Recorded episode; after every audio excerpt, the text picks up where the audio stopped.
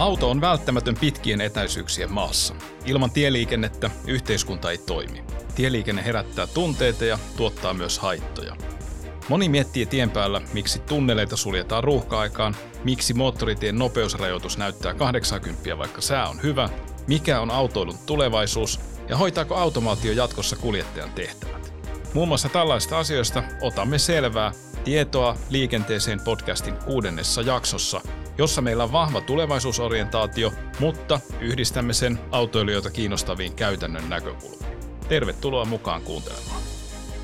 Minä olen liikenteestä, datasta ja paremmasta maailmasta innostunut Mikko Saariaho.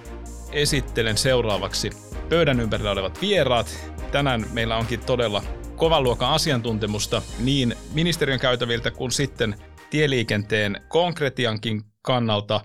Ensimmäisenä Laura Eiro, tervetuloa. Kiitos.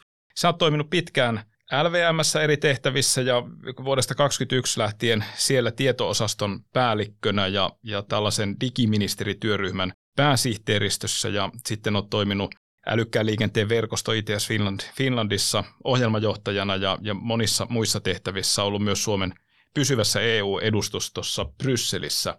Mitä Laura tämä digiministerityöryhmä oikein tarkoittaa? Mistä siinä on kysymys? Siinä halutaan antaa poliittista suuntaa Suomen digitalisaatiokehitykselle todella laajasti. Eli meillä on useita eri ministereitä mukana ja katsotaan sitä, että mitä Suomen tulee tehdä, jotta pysytään digikehityksen kärjessä. Parhaillaan ollaan laatimassa digikompassia vuodelle 2030 asti ja siinä katsotaan muun muassa osaamista, yritysten digitalisaatio, julkisen sektorin digitalisaatiota ja infrastruktuuria. Ja toivotaan, että tämä sitten kokoaa kaikkien eri toimijoiden tekemistä yhteen suuntaan. Tosi hyvä, kuulostaa monipuoliselta. Koitetaan tämän keskustelun aikana vetää tästä työstä myös lankaa sitten ihan sinne käytännön liikkumiseen ja liikenteeseen. Sitten studiossa on Fintrafikista Jani Laiho. Sä oot Jani toiminut tieliikenteen ohjauksen palveluiden kehittämisen parissa jo vuodesta 2008 alkaen. Sulla on kokemusta operatiivisesta työstä ja, ja sitten tämän tieliikenteen ohjauksen kokonaisuuden kehittämisestä. Jani, kerro nyt, että mistä siinä tieliikenteen ohjauksessa oikein on kyse? Kiitos, että saa olla täällä mukana. Ja missä siinä on kyse? Ehkä keskeisimmät asiat on se, että liikenne olisi mahdollisimman sujuvaa ja turvallista. Ja, ja siinä pyritään huolehtimaan tienkäyttäjien turvallisuudesta erilaisin keinoin maastossa olevin laittein sekä sitten yhä enemmän niin tiedottamisen keinoin, jotta mahdolliset vaaratilanteet pystytään parhaan mukaan välttämään. Tärkeää työtä siis. No sitten Fintrafikin tieliikenteen ohjauksesta on mukana myös Sakari Lindholm. Oot Sakari, vastaat jatkossa tieliikenteen ohjauksen tietopalveluista ja oot toiminut pitkään johtavana liikenneteknisenä asiantuntijana yhtiössä ja, ja oot mukana tosi monessa aihepiirissä, mitä liikenteenohjausyhtiössä tapahtuu. Sä kerrot, että sun erityinen kiinnostuksen kohde, sydämen asia jopa, on, on nimenomaan tämä tieliikenteen ohjauksen ja, ja tieliikenteen yhteiskunnallinen vaikuttavuus, niin mitä sä tällä tarkoitat, tällä yhteiskunnallisella vaikuttavuudella? Mistä siinä on kysymys? No siinä on varmaan eniten kysymys siitä, että julkinen euro, mikä me laitetaan, laitetaan mihin tahansa näihin palveluihin, niin se tulisi sitten tietyllä tavalla saada takaisin mieluiten moninkertaisesti, mutta pidetään nyt huolta siitä, että jonkunlainen takaisinmaksusuunnitelma on sille investoinneille ja rahan käytölle, mikä tieliikenteen ohjauksessakin on. No onko Sakari sitten niin, että liikenne on itse asiassa yhteiskunnalle mieluummin investointi kuin kulu? Miten sä näet tämän kysymyksen? No onhan se ehdottomasti investointi. Jos mietitään liikennejärjestelmää, niin sehän ei ole olemassa liikenteen huvin vuoksi, vaan sehän on väline ja keino saavuttaa jotain asioita. Eli koska liikennejärjestelmähän tuottaa arvoa meille tienkäyttäjille tai kaikille liikkujille siinä, että meidän on joko itse pääsemme paikasta A paikkaan B tai sitten vaihtoehtoisesti tarvitsemamme tuotteet tai palvelut pääsevät kulkemaan, niin kyllä se silloin pitää nähdä niin kuin investointina, joka tuottaa sitten hyötyä yhteiskunnalle. Iso kulurakennehan siinä toki myös on, mutta sen järjestelmän lähtökohtana on, että sillä tuotetaan hyötyä. Just näin. No mennään juttelemaan vähän aluksi liikenneturvallisuudesta.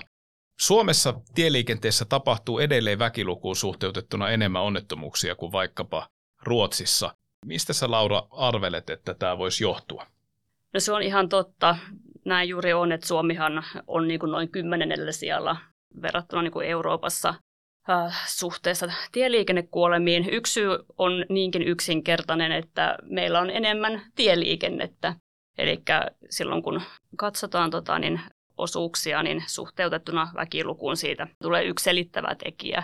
Mutta sitten on myös paljon kysymys siitä, että meillä on autokanta vanhempaa. Mehän ollaan Kreikan kanssa suunnilleen samalla sijalla meidän autokannassa ja totta kai sitten vanhemmissa autoissa turvallisuusominaisuudet ei ole samaa luokkaa kuin uudemmissa. Että tästä tulee aika iso, iso ero.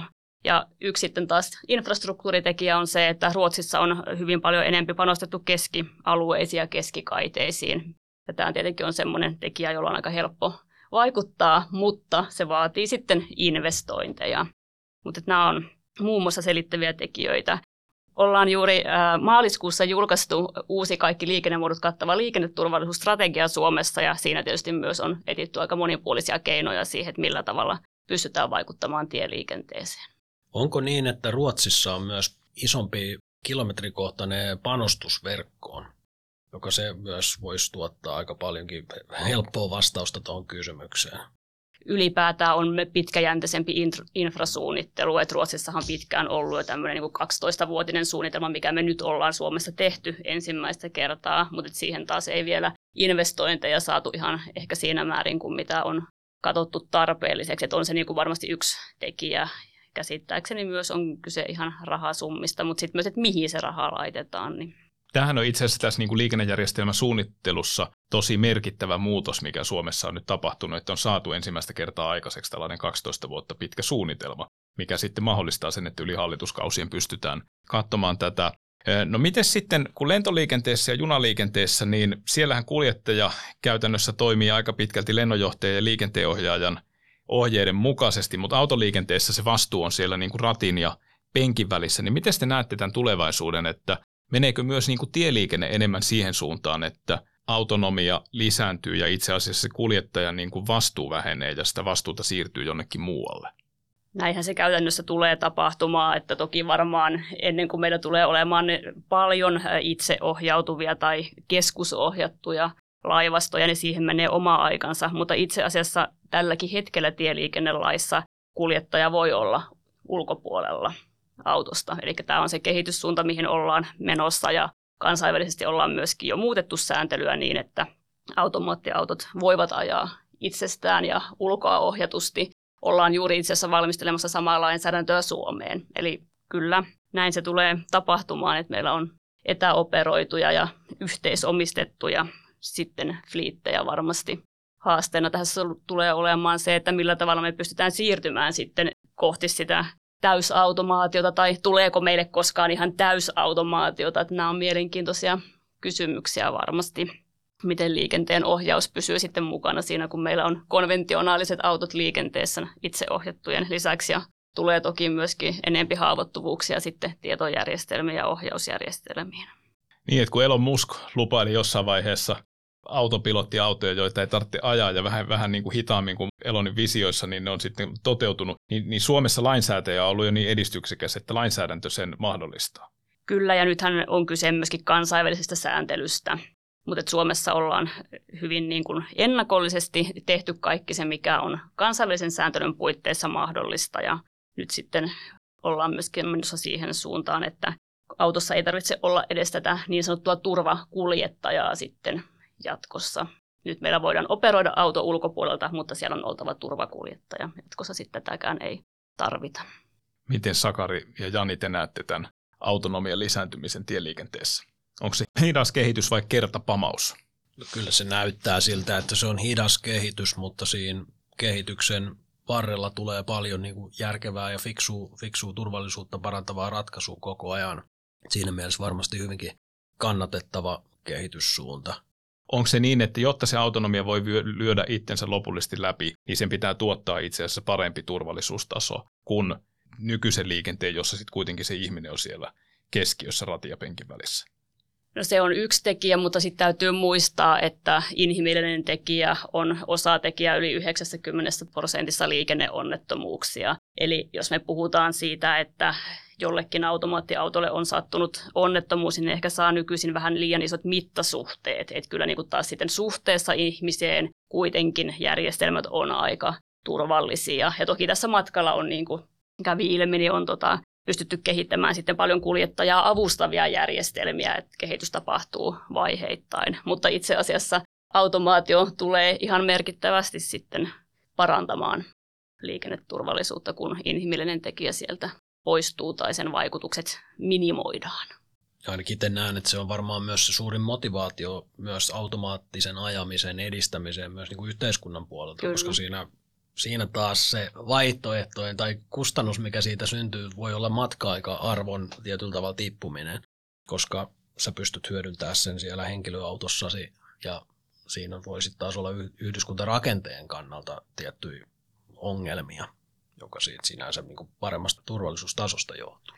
Jo, itse ehkä haluaisin nähdä automaation osana liikennejärjestelmän kokonaisuutta ja liikennepalveluiden kokonaisuutta. Eli meidän pitäisi pyrkiä sellaiseen järjestelmään, missä on automatisoitu, jaettu liikenne ja myöskin sitten kävelyä ja pyöräilyä jatkossa, että mehän ei voida pohtia pelkästään just automaation teknologiakehitystä, vaan sitten siihen tulee rinnalle just yhdyskuntasuunnittelu, liikenteen hinnoittelu ja muut kysymykset, joilla sitten taklataan näitä ei-toivottuja piirteitä. Eli ei tietenkään se automaatio isäntänä ole hyvä, mutta sitten renkinä kyllä, kun oikein ohjataan. Nyt otetaan ihan lyhyt kierros pöydän ympäri, että miten sitten liikenne on teidän mielestä teidän autoiluura aikana muuttunut ja sitten jos katsotaan vaikka kymmenen vuotta eteenpäin, niin miten se tulee muuttumaan, niin minkälaisia kokemuksia ja visioita teillä on, kuka haluaa aloittaa? No itsellä tulee ainakin mieleen se, että kyllähän älypuhelimet ja siihen liittyvät niin palvelut on kuitenkin jollain tavalla mullistanut sitä liikkumisen helppoutta sekä autoilussa, mutta toki myös joukkoliikenteen osalta. Että se, että mulla on navigaattori tai reittiopas koko ajan taskussa ja pystyy niin tekemään nopeasti päätöksiä matkaan liittyen, niin on se varmaan se ehkä niin kuin yksi selkeästi isoimpi. Totta kai ajoneuvoteknologia on kehittynyt myös ihan huomattavan paljon.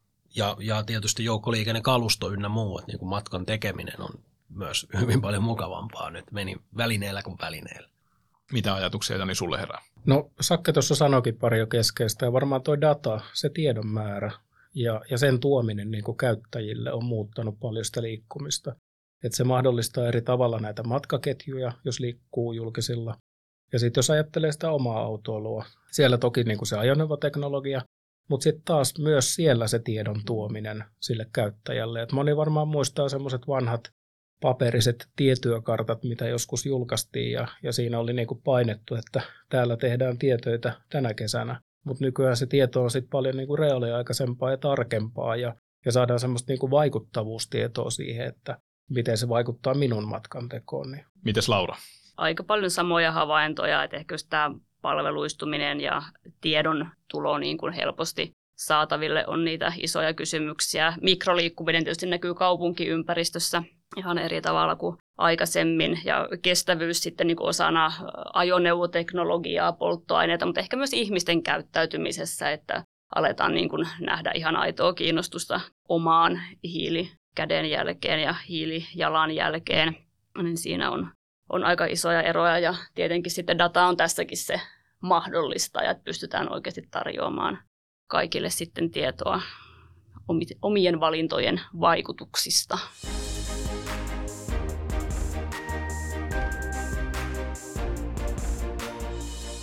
Pureudutaan tähän nyt vielä vähän tarkemmin. Tuossa käytiin äsken hyvää keskustelua siitä, että, että se autonomisuuden lisääntyminen tieliikenteessä edellyttää sitä, että sitä dataa pystytään hyödyntämään. Ni, niin kuka haluaa vähän vääntää nyt rautalangasta sitä, että, että jotta nämä kaikki hienot visiot voisi niin kuin toteutua, joita meillä niin kuin Suomessakin on, niin, niin millaisia kyvykkyyksiä siltä liikennejärjestelmältä sitten edellyttää? Onko se niin, että ne autot on vaan niin älykkäitä, että ne kykenee tulla itsenäiseen toimintaan, vai tarvitaanko me jotain sitten, joka mahdollistaa sen, että sitä dataa voidaan hyödyntää ja sitä kautta niitä palveluja parantaa ja automaatiota lisätä? No mä näen tämän sellaisena asian, että se auto itsessään on varmasti niin kuin siinä kyseisessä paikassa, missä se kulloinkin on, on varmaan niin, kuin niin sanotusti riittävän älykäs pärjätäkseen, mutta jos, jotta sillä olisi mahdollisuus noita Laurakin mainitsemia liikkumisen palveluita ynnä muuta, muuta tarjota, niin sen pitäisi myös tietää, että minne se on menossa ja mitä siellä on edessä.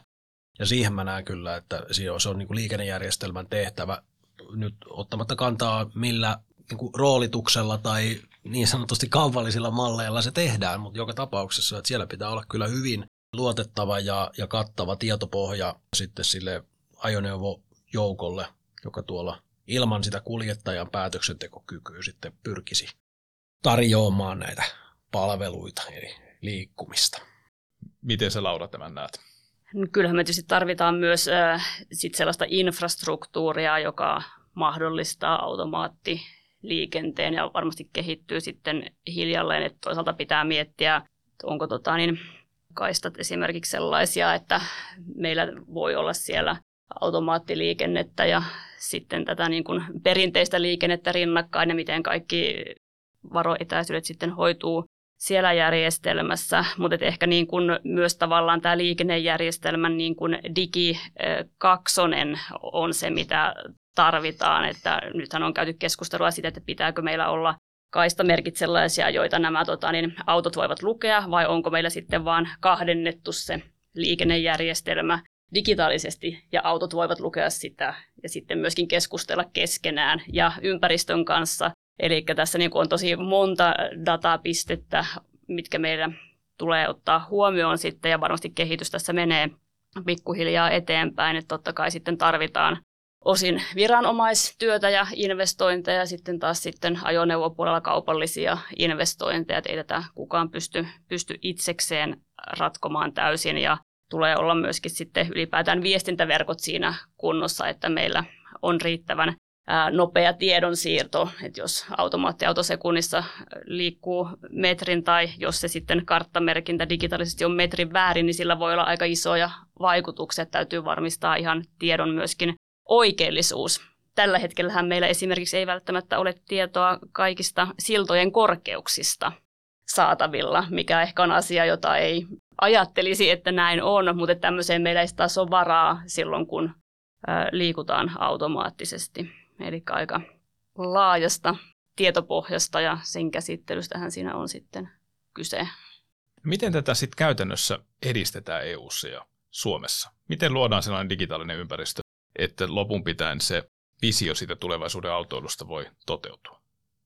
No, ehkä Fintraficin näkökulmasta voisi vastata siten, että, että, että kyllä me sitä lähdetään kehittämään. Varmasti se visio on siellä jollain tavalla takaraivossa, mutta kyllä meidän pitää myös sillä kehityksellä niin kuin saada niin kuin lähitulevaisuudestakin niin sanotusti hyötyä ja tehoja irti. että se on kuitenkin käsittääkseni hieman vielä hämärän peitossa, että mitä lopulta sit siinä ikään kuin visiotilanteessa edes tarvitaan. Mitkä on sen ajoneuvon tietynlaiset kyvykkyydet ja, ja voiko se toimia Suomessa jollain toisella tavalla kuin jossain muussa maassa, kun eihän meillä välttämättä kansainvälisesti ole saatu näitä tällaisia digitaalisia kaksosia, kaksosia samaan laatutasoon ynnä muuta. Et, et, et se on sen verran hämärän peitossa, että mä näen, että se pitää kehityskaari huomioiden lähteä taklaamaan ehkä niitä nykypäivän ongelmia ja niitä hyödyllisiä kohtia, millä siitä digitalisaatiosta saadaan sitten nykyliikennejärjestelmään jo parannuksia aikaiseksi. Ja silloin tullaan vaikkapa olosuhdetiedon jakamiseen ja tällaisiin niin kuin käytännön asioihin. Esimerkiksi niissä, ja varmaan Suomen olosuhteissa yksi keskeisimpiä tietolajikokonaisuuksia nimenomaan.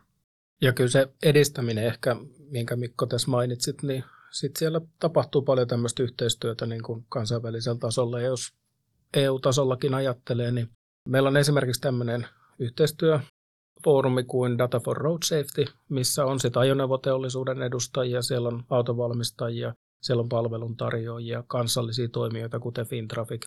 Ja, ja siinä sitten esimerkiksi pyritään ratkomaan sellaisia ongelmia nimenomaan tämmöiseen turvatietoon liittyen, eli mikä vaikuttaa siihen tienkäyttäjän turvallisuuteen, niin sen tiedon jakamisen parantamiseen jotta pystytään sopimaan erilaiset mallit. Jos puhutaan tästä turvatiedosta, mikä on niin semmoista välttämätöntä tarvittavaa tietoa, ja sitten puhutaan ehkä tämmöisestä niin reaaliaikatiedosta, jossa sitten eri toimijoilla voi olla erilaisia kaupallisia intressejä, ja, ja sitten siellä ehkä toimitaan vähän eri tavalla, mutta tässä turvatiedon jakamisessa vaikka sitten sopia ihan niistä toimintamalleista, kaupallisista mallista muista, että vähän niin kuin tätä ekosysteemityötä, mitä, mitä sitten Fintraffic Suomessa vetää. Kyllä, ja toki sitten EU-tasolla rakennetaan ihan sääntelypohjaa, että meillähän on just esimerkiksi e-callista, kääntyykö se hätäpuhelun järjestelmäksi sitten, niin olemassa sääntelyä sitten on älyliikenteen järjestelmistä, mitkä on sellaisia niin kuin tietoja, jotka tulee avata kaikissa jäsenmaissa ja miten ne toimitetaan eteenpäin. Myöskin rakennetaan just tämmöistä liikenteen data-avaruutta, joka sitten mahdollistaa osaltaan eri tietojen vaihdon ja niin kuin nyt tuli esille tämä Fintraficin liikenteen tietoekosysteemi, niin totta kai me tarvitaan just tämmöistä niin kuin yhteistä tekemistä, yhteisiä pelisääntöjä sille, että millä tavalla tietoa jaetaan ja se riippuu tietolajista tosiaan, että mitä vaatimuksia on ja onko se maksullista vai ei. Ja varmasti kehitys on just asteittaista, että osanhan meillä on nyt jo hyviä edellytyksiä ja sitten täytyy rakentaa polkua koko ajan eteenpäin. Mutta tähän kuulostaa vähän siltä, että samaan aikaan kun tuolla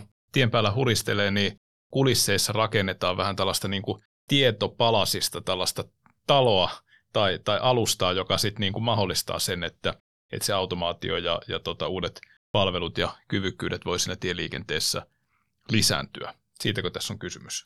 Näin se varmasti voisi sanoa, että taloa tai koko Suomea, miten, miten laajan rakennuksen tota, niin, rakennusharjoituksen haluaa tehdä, mutta todella paljon tapahtuu ja todella paljon on jo sellaista niin kuin tiedon hyödyntämistä ja, automaatiota olemassa, mitä ehkä ei ajatellakaan vielä. Kokeiluitahan meillä on myös tosi paljon sekä henkilöautojen että sitten näiden pikkubussien osalta, jotka kulkevat automaattisesti, että paljon on jo arkipäivässä tulevaisuutta mukana.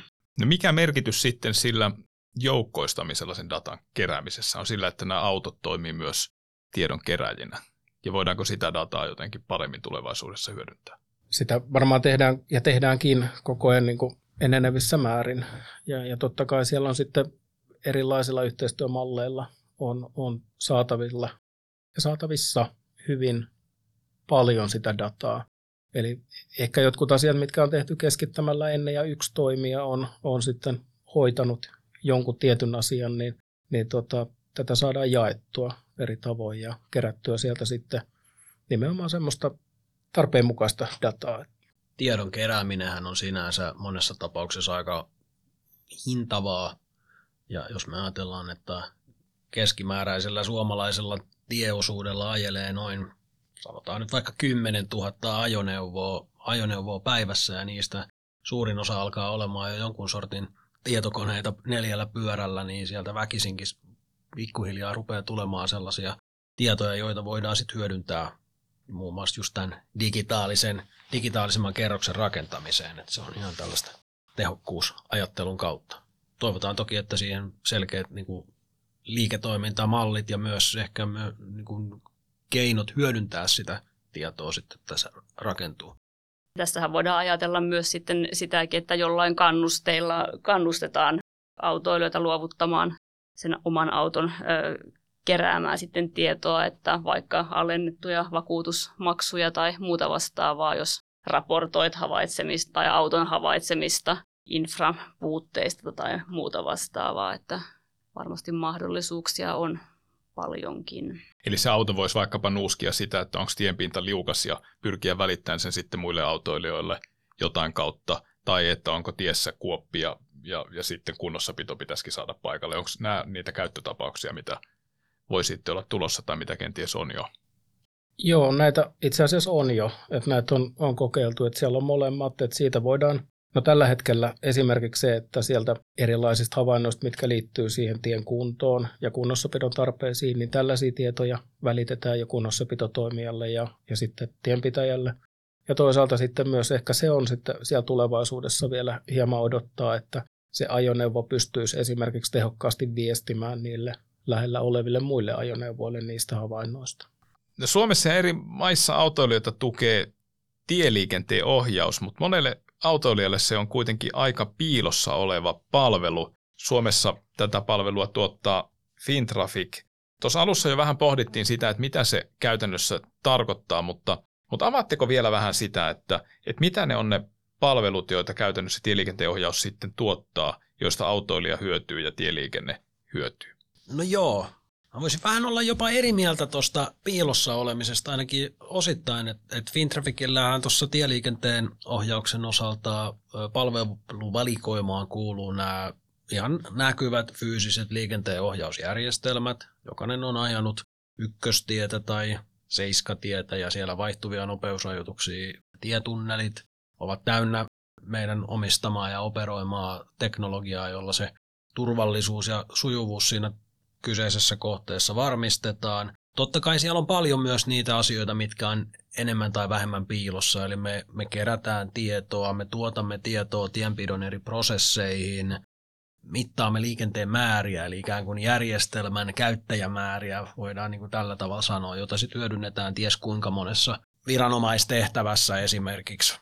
Automaattivalvonta on kaikille näkyvä ja ja rakas, rakas asia, jota yhteistyössä poliisin kanssa, tai siis toitamme poliisin käyttöön näitä automaattivalvontatolppia, osa, osa liikennevaloista, tai hyvin merkittävä osa liikennevaloista on meidän omistuksessa tai kaupunkien kanssa yhteisomistussa. Että, että ei me ihan täysin piilossa olla, mutta toki tässä niin kuin varmaan tulevaisuudessa nämä meidän palvelut pitäisi vielä laajemmin saada erityisesti niin kuin digitaalisessa muodossa vielä näkymään, mistä sitten meidän liikenteen ohjaustoiminnot, liikenne, liikenne, tieliikennekeskukset sit voisivat vielä tavoittaa enemmän näitä tienkäyttäjiä.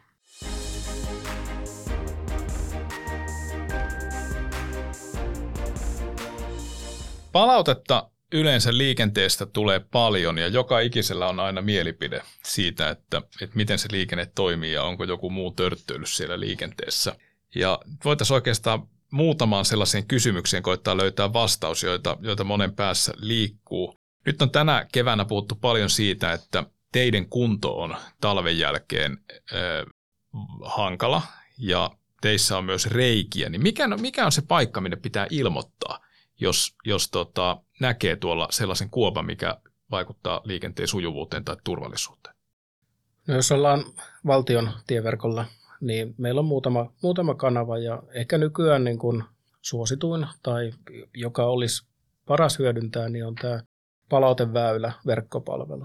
Eli sitä voi käyttää verkon kautta, sitä voi käyttää liikennetilanne mobiilisovelluksen kautta ja sitä kautta voi jättää sitten kunnossapidolle tiedon, sen sijaintitiedon kerran, että minkälainen vaurio ja missä.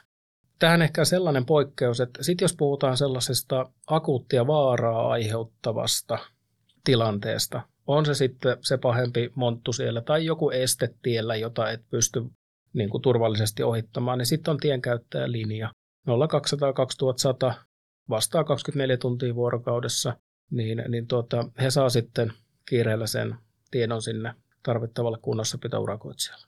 No aika paljon tulee palautetta myös sitten siitä, että moottoritiellä näkyy 80 tai 100, vaikka keli on hyvä ja kuljettaja on sitä mieltä, että kyllä tässä nyt vähintään 120 voisi huristella, niin, niin mistä se johtuu, että näitä muuttuvia nopeusrajoituksia alennetaan alle siitä 120?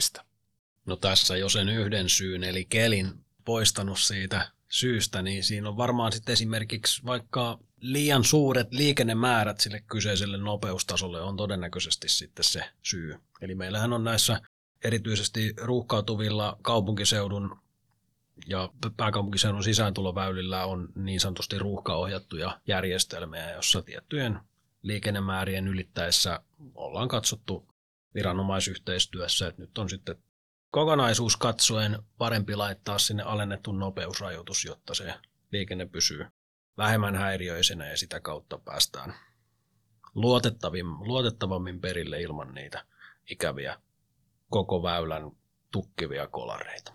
Niin, että siinä on periaatteessa vähän samasta asiasta kyse kuin lennonjohdossa siitä, että lentokonetta ei päästetä pyörimään rinkiä sen lentoaseman päälle, jos siellä ei pääse suoraan niin kuin laskeutuun. Niin, niin vähän samalla tavalla pyritään sitten niin kuin hidastamaan niitä liikennevirtoja, jotta se tie ei tukkeudu. Voi siihen tällaisen analogian varmasti, varmasti tota noin niin kuin laittaa. Kyllä. No, miten sitten tunneleita on etenkin tuossa Etelä-Suomen joillain tieosuuksilla ja, ja toki vähän pohjoisempanakin. Ja näitä sitten välillä suljetaan ja tämä saattaa näkyä tiellä liikkujille, niin, niin mihin nämä sulkemiset yleensä liittyy? Minkälaisia tekijöitä siellä on taustalla? No siellä voi olla, olla erityyppisiä. Että jos puhutaan niin kuin tunneleista, Sie- siellä on paljon sellaista, mikä meistä ei näyttää meidän tekemisestä ei näy ulospäin. Eli tunneleissa on, voi olla semmoisen keskikokoisen teollisuuslaitoksen verran tekniikkaa piilotettuna. Ja se vaatii totta kai kunnossapitoa ja huoltoa. Ne on yksi syy, mutta näähän pyritään yleensä ajottamaan niin, että se ei olisi vilkkaan liikenteen aikana. Joskus, jos jotain akuuttia heti korjattavaa tulee, niin, niin silloin sitten valitettavasti joudutaan ehkä rajoittaa sitä tunneliliikennettä myös niin kuin päiväsaikaan. Mutta ehkä yleensä ne on, on sitten ruuhka-aikaan ne syyt siinä niin sanotussa pääsyn säätelyssä. Eli turvallisuuteen liittyvä seikka, että sinne tietunneliin ei haluta seisovaa liikennejonoa. Jos siellä jotain sattuisi, pahimmillaan tulipalo, niin, niin tota, silloin sitä tunneliin pääsevää liikennettä säädellään liikennevaloin ja pidetään huolta siitä, että sieltä on edelliset ehtinyt poistumaan ennen kuin seuraavat menee. Hyvin vahva turvallisuusajattelu varmasti on siinä, syynä. Eli siellä on suunniteltu ilmanvaihtojärjestelmät ynnä muut sellaiseen, että, että jos siellä Janin mainitsema tulipalo sattuisi, niin ei haluta, että silloin se savunpoisto ohjattaisiin sinne jonon päähän esimerkiksi. Ja totta kai myös jonoutunut liikenne on tietyllä tavalla myös itsessään jo turvallisuusriski, jotta halutaan välttää siinä välttää kaikki tämän tyyppiset niin kuin kohonneet riskitasot tunneleissa. No onko teillä jotain hyviä vinkkejä siihen, että mistä voi tuota ennakkoon valmistautua, jos on lähdössä niin kuin autolle, autolla vähän pitemmälle matkalle ja haluaa tsekata, että onko siellä jotain poikkeamia, onko huonoa säätä, onko ruuhkaa, niin, niin miten te itse toimitte ennen tällaista reissua? Kyllä mä yleensä menen ensin katsomaan ihan Googlen karttapalveluista ehkä semmoisena helpompana sen nopean tota, silmäyksen, mutta toki sitten just äh, Fintrafikin tietopalvelut on sellaisia, oli hyvä, että nostit säätiedot esille, että kyllä se on semmoinen, mikä varsinkin pitempään matkaan lähtiessä kannattaa myöskin tarkistaa. Niillä pääsee kyllä jo aika pitkälle kyllä. suunnittelussa. Niin kuin huomataan näistä käytännön asioista myös, että, että liikennettä helpottaa aika tavalla se, jos oikea tieto on oikeassa paikassa oikeaan aikaan. Niin jos te nyt saisitte despotteina päättää sen, että jotain tapahtuisi niin, että Suomi saisi tästä tiedon hyödyntämisestä, digitalisaatiosta ja teknologian kehittymisestä kaiken mahdollisen hyödyn irti silloin, kun me kehitetään liikennettä, sen turvallisuutta ja sujuvuutta, niin mitä ne keinot olisi? Kyllä niin kuin varmaan kaksi isoa tekijää on asenne ja rahaa.